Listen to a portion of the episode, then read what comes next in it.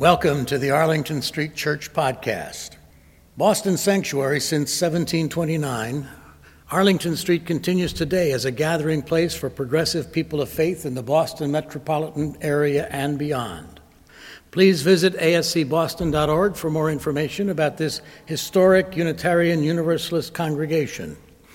We're located at the corner of Arlington and Boylston Streets in downtown Boston, Massachusetts. Arlington Street Church gathered in love and service for justice and peace. There was a man who set out on a long journey. The day he set out was hot, very hot, and the sun was blazing down.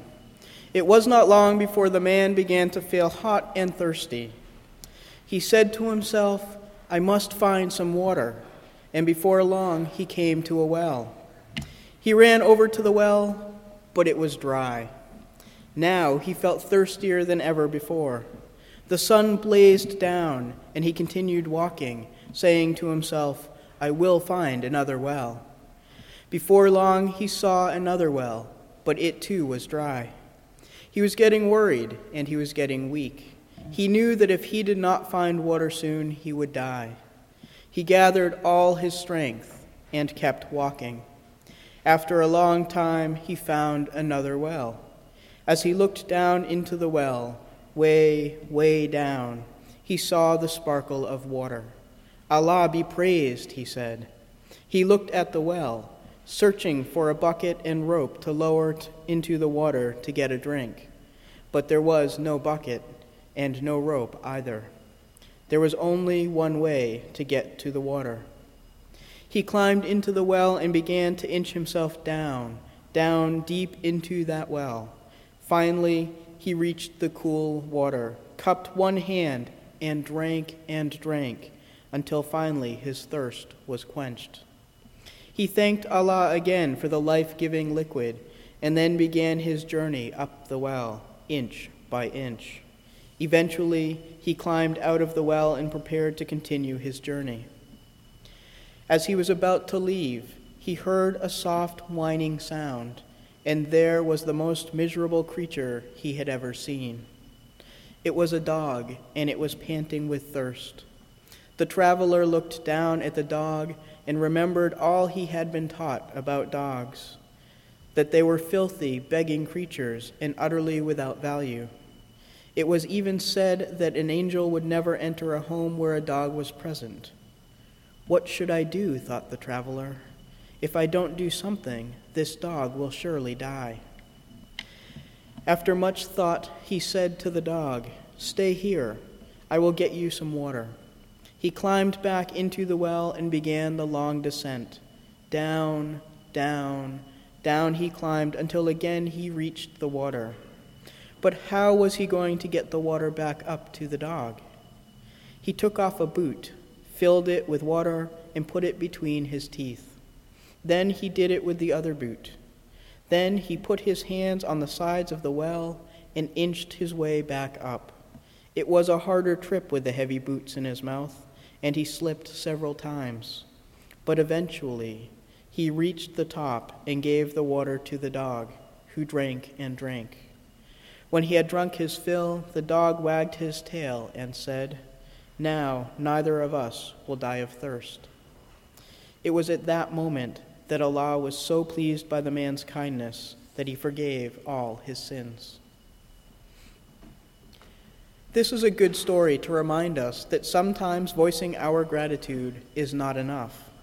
Had the man left the well satiated and grateful, he would not have experienced the full power of his gratitude. His own thirst and its relief enabled him to see past his prejudices and feel compassion for the dog suffering.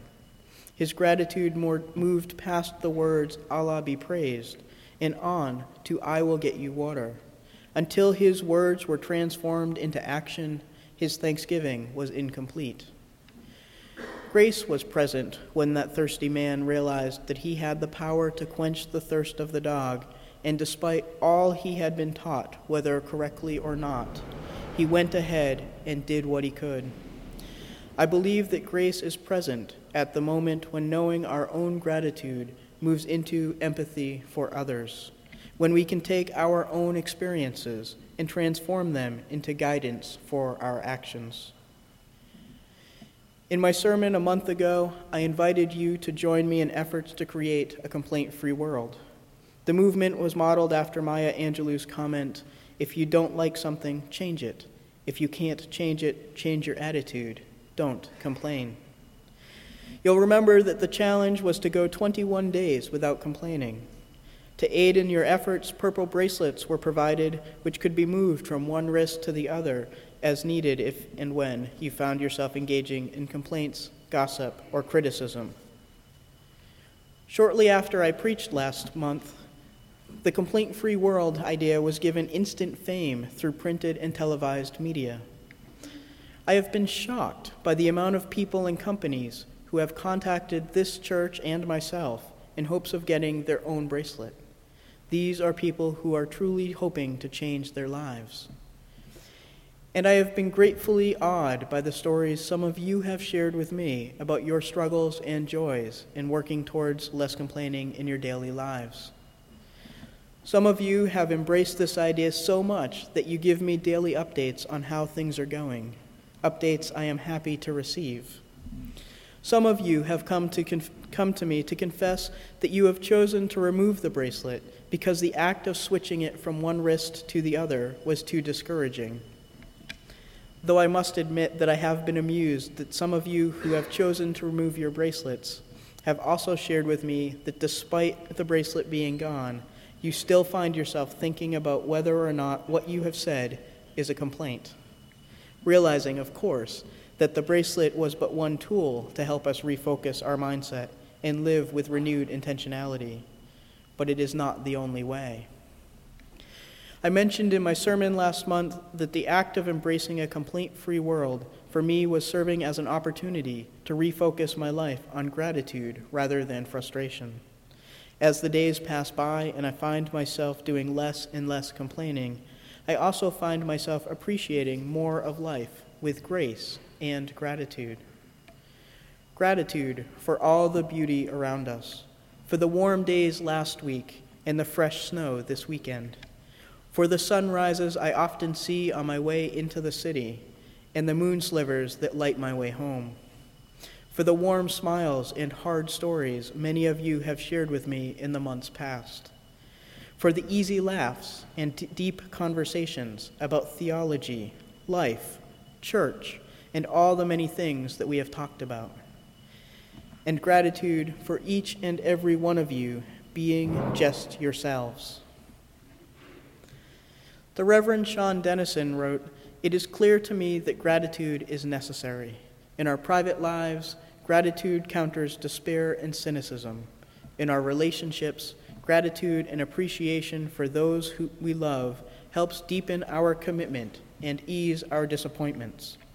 In society, gratitude is a foundational part of civility, helping us balance our desire to acquire with a recognition of how much we have been given. Gratitude is important, yes, but I cannot join the chorus of voices in pop culture that have recently been touting gratitude as the next path to health, satisfaction, and riches.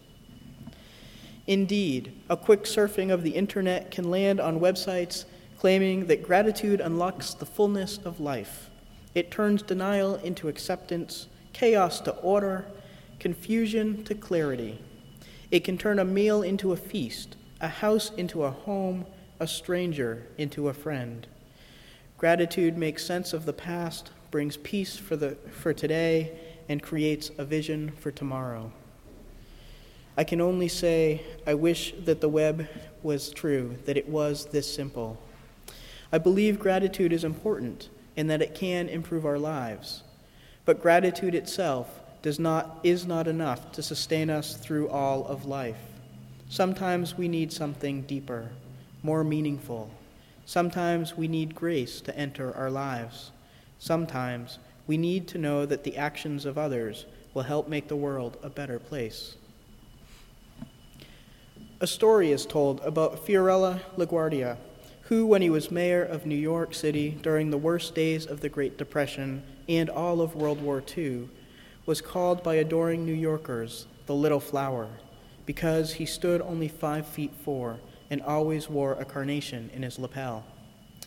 He was a colorful character who used to ride the New York City fire trucks, raid speakeasies with police departments, take entire orphanages to baseball games, and whenever the New York newspaper were on strike, he would go on the radio and read the Sunny Funnies for the kids, and I'm guessing the adults too. One bitterly cold night in January of 1935, the mayor turned up at a night court that served the poorest ward of the city. LaGuardia dismissed the judge for the evening and sat on the bench himself. Within a few minutes, a tattered old woman was brought before him, charged with stealing a loaf of bread. She told LaGuardia that her daughter's husband had deserted them, her daughter was sick, and her two grandchildren were starving. But the shopkeeper, from whom the bread had been stolen, refused to drop the charges. It's a real bad neighborhood, Your Honor, the man told the mayor. She's got to be punished to teach other people around here a lesson. LaGuardia sighed. He turned to the woman and said, I've got to punish you. The law makes no exception $10 or 10 days in jail. But even as he pronounced the sentence, the mayor was already reaching into his own pocket. He extracted a bill and tossed it into his famous sombrero, saying, Here is a $10 fine, which I now remit. And furthermore, I am going to fine everyone in this courtroom 50 cents for living in a town where a person has to steal bread so that her grandchildren can eat. Mr. Bailiff, collect the fines and give them to the defendant. So the following day, the New York City newspapers reported that $47.50 was turned over to a bewildered old lady who had stolen a loaf of bread to feed her starving grandchildren. 50 cents of that amount contributed by the red faced grocery store owner, while some 70 petty criminals, people with traffic violations, and New York City policemen, each of whom had just paid 50 cents for the privilege of doing so, gave the mayor a standing ovation. LaGuardia's decision to use the power of the bench to provide this grandmother with some money so that she could feed her family is a great illustration of grace. He did not have to be there that night, nor did he have to do anything more than follow the letter of the law. But LaGuardia recognized the opportunity for what it was and took advantage of it to help out someone who is in need. Grace, that inexplicable force that seems to be present when the right thing happens at the right time. Grace is also present in the moments when our gratitude can fail us when we reflect upon our experiences and realize that we are not living up to our ideals, or when we feel like life is giving us an unfair challenge. I believe grace is that component that helps us hold ourselves up when we cannot go on. It can be a personal extension of the power of a church or community. For some, grace can be a hard word to use and a harder concept to accept. But our Universalist heritage was all about grace. Our Universalist heritage taught that God had uncon- unconditional love for humanity, and this love was described as grace. The Reverend Lily Mae Henley, minister of Universalist National Memorial Church in D.C., writes The culture in which we live embodies the antithesis of grace. In our society, it seems we must earn everything, including forgiveness. It is hard for us to accept grace filled actions. There are still those who cannot embrace the concept of grace or the belief in God's unconditional love for everyone. But our universalism calls us to live out the grace that Jesus brought to the story of Christianity and human consciousness. It calls us to implement unconditional love in our lives for each other. No matter what the issues, we are all challenged to live out the principles of our free faith. What would it look like if we intentionally saw every person we meet as a person worthy of unconditional love, a grace filled person. After church, at work, at play, a stranger we meet in the line at the grocery store. Would the conversation be any different if we asked them, What in your life brings you blessings or joy? rather than what do you do or where do you live? Wouldn't our lives be different, better perhaps, if we could see every person we meet, including those with whom we disagree, as an opportunity to spread grace and unconditional love? Grace, living out unconditional love in the world. Is it possible? I believe with grace and gratitude on our side, we can live out an unconditional love in the world, and we can help to bring it into being for others. But first, we must dare to ask what in your life brings you blessings? Amen. Ashe, and blessed be.